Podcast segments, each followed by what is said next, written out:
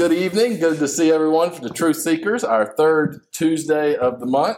And uh, so it's good to see everyone. We meet first and third Tuesday, and then on the second Tuesday, we have a, a prayer time uh, as well. Um, obviously, we talk about a, a, lot of different things. And um, I'll, I'll, be honest, I was last week uh, or two weeks ago, we looked at, you know, kind of some darker stuff, which is kind of everything, right? Like if you're talking about cultural issues, it feels like all of it is is a little frustrating right now. And um, and so I was planning on. I'm reading a couple of things. Um, there's lots of information coming out about um, our medical kind of uh, uh, community, and especially with vaccines, and and there's a lot of questions about what they knew early on, and and I don't know. I'm I'm kind of fascinated with that. I guess part of it is because um, being lied to really irritates me. And so if if I took a vaccine based on data that they knew wasn't accurate, I think we all should be a little frustrated. Like that's not something you say. Well, it's in the past. Let's just move on. Um, but anyway, so there's there are uh, some different books, and one that is that you can get on Amazon actually takes and looks at uh, the documents from Pfizer from their studies and uh, they they actually wanted to have them sealed for 75 years, which that's like a red flag. If you if you say, yeah, you know, I think well that was overturned. They've been releasing the Pfizer documents, 55,000 pages a month over multiple months. All right, so that tells you they're basically just bogging the system down with. I mean, it's just who can look at that. Well, there are some people, thankfully, that are. Um, and so they've made some claims that are that are shocking and and then they link to where it shows in these Pfizer documents. Well, I started the process because I want to kind of see the data that they say and I, and see if I can see the same result, right? Um, I, and I can't do that, you know, real well, but at least you know I can say, oh no, wait, you're misrepresenting that completely. So I started that process, and uh, I'm gonna I'm still going to talk about that. But as I was doing it, I was like, no, I can't do that this week. Need to kind of refocus and remember that we also have to have some hope in all of this. And so I'm, I'm reading a book uh, called uh, White Pill. It's actually by an interesting guy um, who we would probably disagree with on a lot of things. He grew up in the Soviet Union or was born in the Soviet Union. Um, he's he's basically he considers himself an anarchist, but not a violent anarchist. Um, but as you talk to him, you can kind of understand that he he doesn't like government because he kind of grew up in the Soviet Union, and and he also is very uh, aware of what's happening in some of the areas of our government too.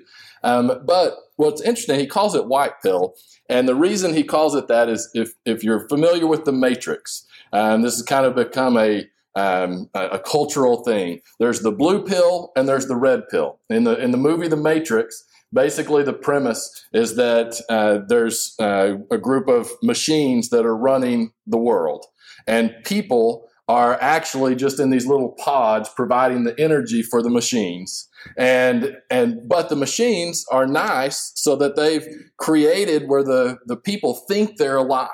So they they're living life like we are and they think that's the the reality but it's really not right? And so if there's certain people that are starting to find out and they're trying to wake people up to say hey you're you're not living in reality and in order to do that you have to take the red pill or if you just want to be comfortable and just live in a pod and but not realize you're living in a pod you take the blue pill okay so so it's actually a I mean, depending on what side of the political aisle you're on, you know, the red pill now has become that you're waking up to some of the stuff that's going on. That wait, maybe our government isn't doesn't care about us as much as we hope that it was. You know, right? Maybe we are moving a little bit too too fascist and communist and Marxist all mixed up in one.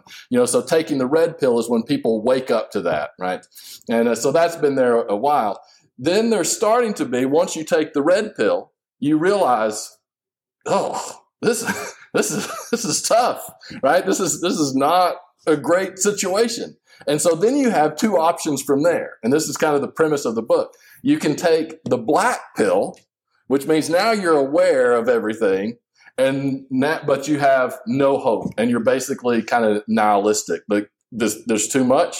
We can't ever do anything, and you basically give up. Right? You you recognize the reality, but just kind of it's it's over. It's done with. We're too far gone.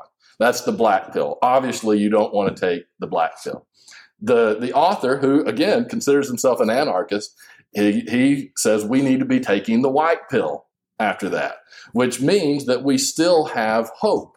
And one of the things that, that he says is, yeah, and he get he gets critical of some conservative media that is is too doom and gloom. Um, you know, because he's like, listen, this is not anywhere near what was going on in the Soviet Union. As bad as things are now, it's it's nowhere even close. And and I started thinking about that, and he's exactly right. Now the problem is, is we're starting to take some steps towards that, right? With censorship, just uh, the government becoming all powerful, starting to control all different levels, all of that stuff, not being able to trust your government, not being able to trust your neighbor. That was one of the horrible things in COVID um, that happened. And by the way, COVID is a catalyst of a lot of this stuff, right? Um, that, that we saw the way the government started acting in COVID, it actually started encouraging citizens to inform on other citizens, right? That's a dangerous place to be because, and he has some stories. I haven't finished the book, but he has some stories of what it was like to truly live uh, in a, tot- a, true totalitarian state uh, like the Soviet Union. And he, he said, you literally didn't trust anyone, not not even your spouse, not even your children. Like the, the state encouraged the children to turn in their parents if their parents were having conversations at home that went against the government. And the children would be lauded as heroes. Right? I mean, and and he said, I've read a, a few other uh, people that say, for those of us who have had freedom, we really just can't comprehend what it is like to be in a true totalitarian government, which is why we need to take the white pill and fight against moving in that direction right? But we can't we can't get so frustrated because we actually still like like people are going to be able to listen to what i say today right? And now and no one i don't think anyone's going to walk through those doors and tell me to quit talking. Now have there been people that have been censored and has the government kind of started to get involved with that? Yes. But people are still overall able to get their voice out, even if it's contrary to what the government says. Now it's getting harder and harder to know what is true, right? And so so we need to to be pushing back against it, but we we've also got to step back and say, wait, we we can still defeat this. And so I, with that on my my thought process, I, there was a there's a book called The Five Thousand Year Leap.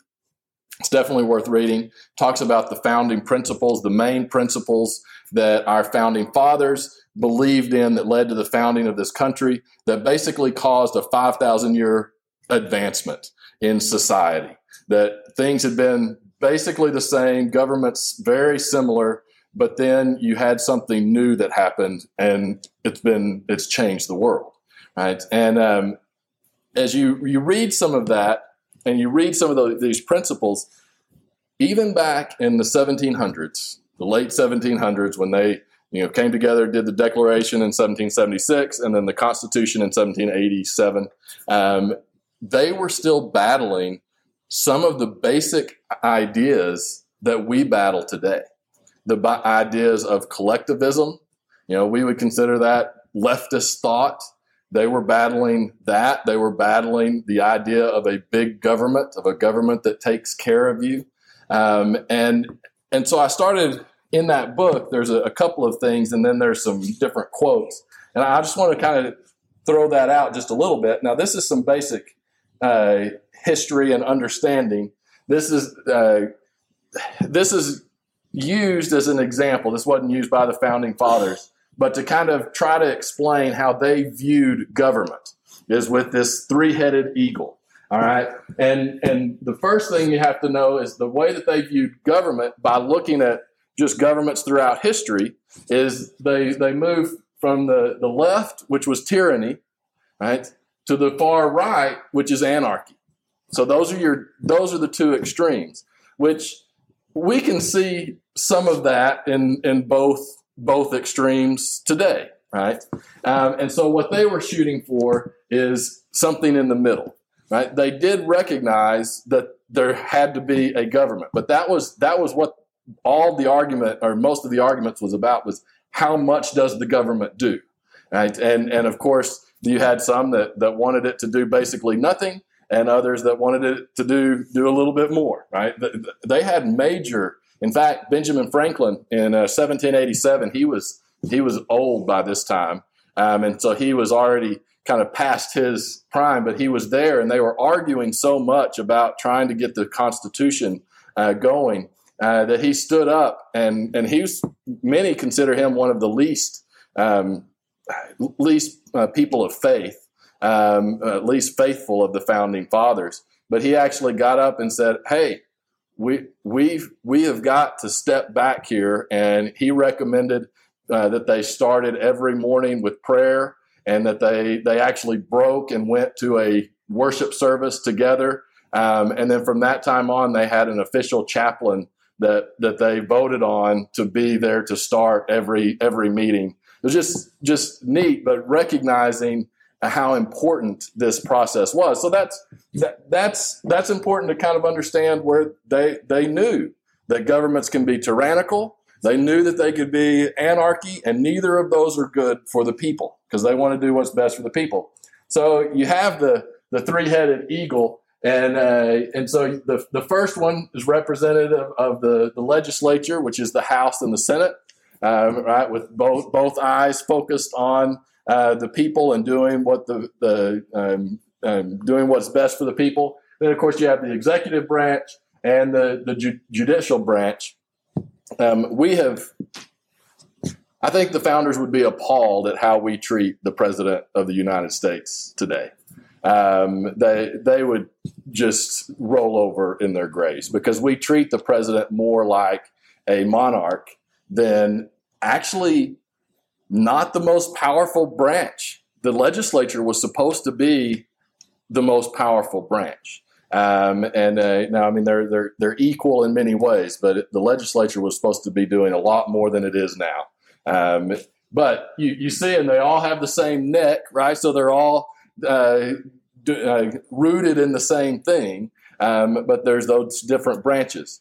And uh, and then you also have the two different wings. And again, these are just summarizing kind of the thoughts of the, the founding fathers. I thought this was really interesting.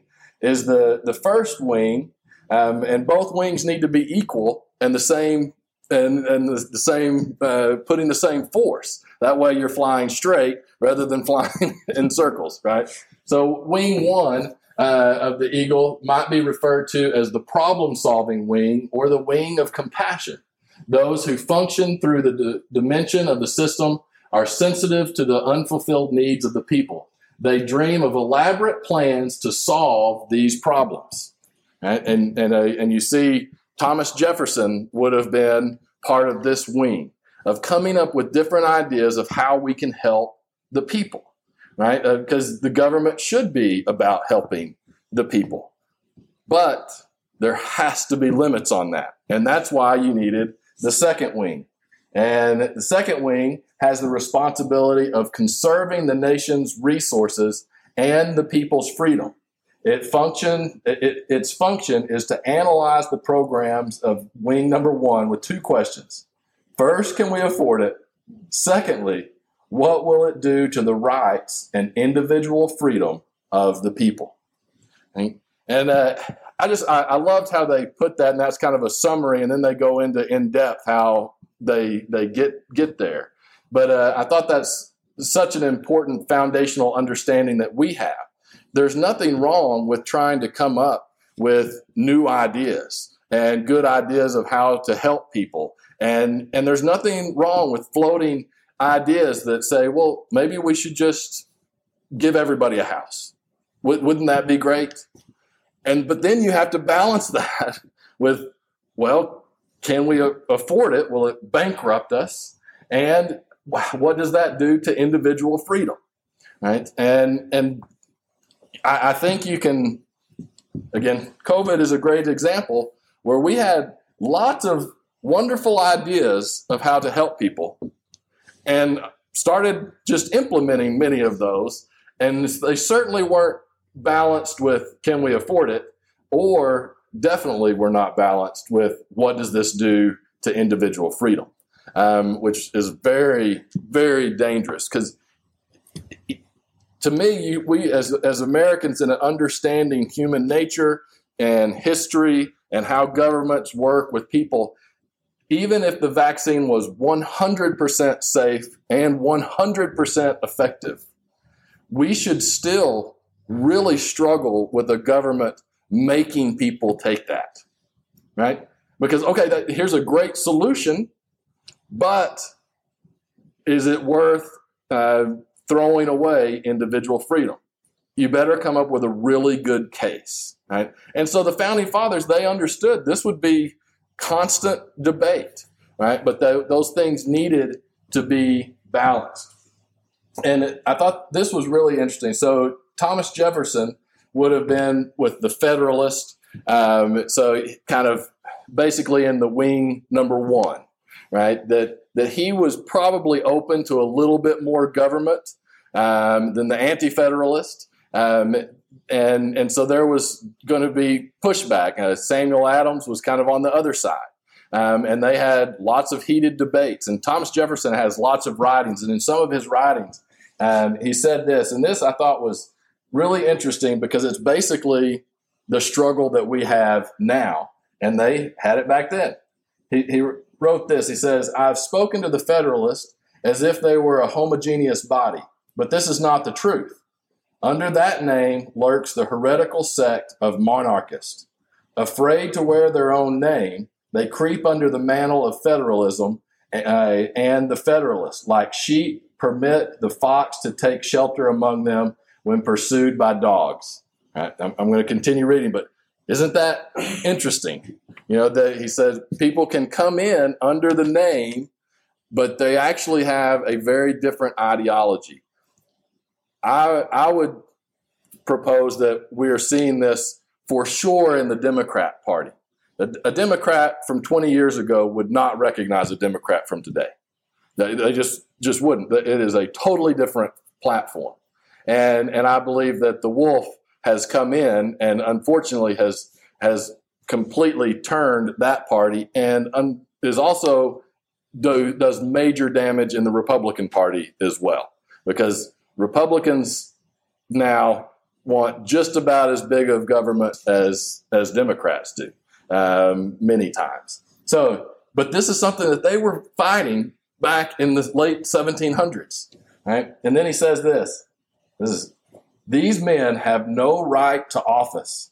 If a monarchist be in office anywhere, and it be known to the president, the oath he has taken to support the Constitution imperiously requires the instantaneous dis, uh, dismission of such officer.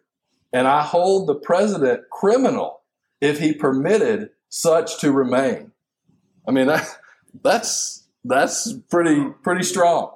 And then he says, to appoint a monarchist to con- conduct the affairs of a republic is like appointing an atheist to the priesthood. I, I just I, I loved that line because if you if you don't believe in the basic foundational principles that it, you have to balance these two things, then you have no right in the government. And and unfortunately, there's been a lot of people who have been in we you know you talk about the deep state and everybody thinks you know oh conspiracy theory whatever. The deep state is just the administrative state. It's that group of people who are there no matter who the president is, right? like, you know, and it, it's not like they're meeting in a secret bunker somewhere. You can go on whitehouse.gov and you will be able to find the names of many of the administrative state, right? They're, they've been there for 20, 30 years. Well, if they are people that don't, that don't understand those balancing principles, they can do some major damage. And and I, I, I personally think it's time for a president to come in and follow Thomas Jefferson's uh, um, advice. Um, but another thing that is uh, was, you know, they they recognize the importance of keeping the government small, which means you you don't spend money you don't have, right? That that all of that is important because that's that's how you get a runaway government is whenever you just start spending money and creating money. Um, they they recognize that. Thomas Jefferson again, he says, if we can prevent the government from wasting the labor of the people under the pretense of taking care of them, they must become happy. Right. So he knew the dangers of people just being happy with being taken care of. And it's like, we can't let that happen. Now, remember, he's on the party that is wants to come up with these ideas of how to how the government can help people but he it's like but no we can't just coddle them they have to they have to be the ones that pursue life liberty and happiness right uh, he, he also said this he says we shall all consider ourselves unauthorized to saddle posterity with our debts and morally bound to pay them ourselves and consequently within what may be deemed the period of a generation or the life expectancy of the majority. So he's saying basically, Congress, you can't pass anything that you can't pay for in your lifetime. Right? You, you can you cannot leave this debt, you know, from the government to the children, you know, and uh, and how that was obviously something very important. And um, if, if you don't want to sleep tonight, go look at what the national debt is. Um, but don't worry, your children won't have to pay it back, or their children's children, or maybe the children children's children. We will still be paying. Like it's it's it's overwhelming. I I really I don't know the answer um, to it, but I mean we're at over thirty trillion uh, dollars. Um, but we are paying some pensions of Ukrainian citizens, so that's good.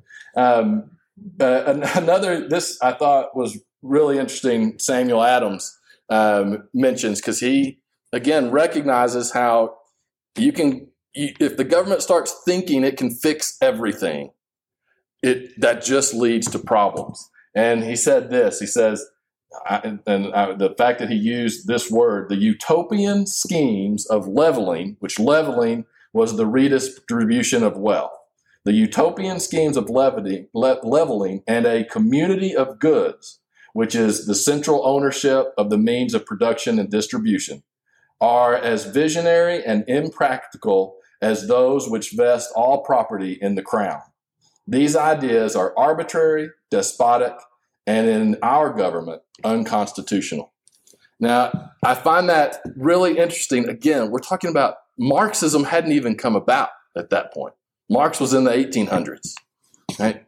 But the, the idea of the monarch basically taking everything and owning everything and controlling everything, they knew that they did not want to go down that path. And, and as I was just reading some of that and looking at it, you realize this battle has been going on for a long time because ultimately it's a spiritual battle that then plays itself out in the government world. And and I, I hope that you can take some encouragement from that.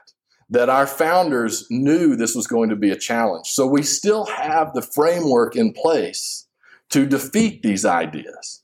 And we've had to defeat these ideas at different times. The 60s, 50s, and then 60s, uh, um, that was a major attack.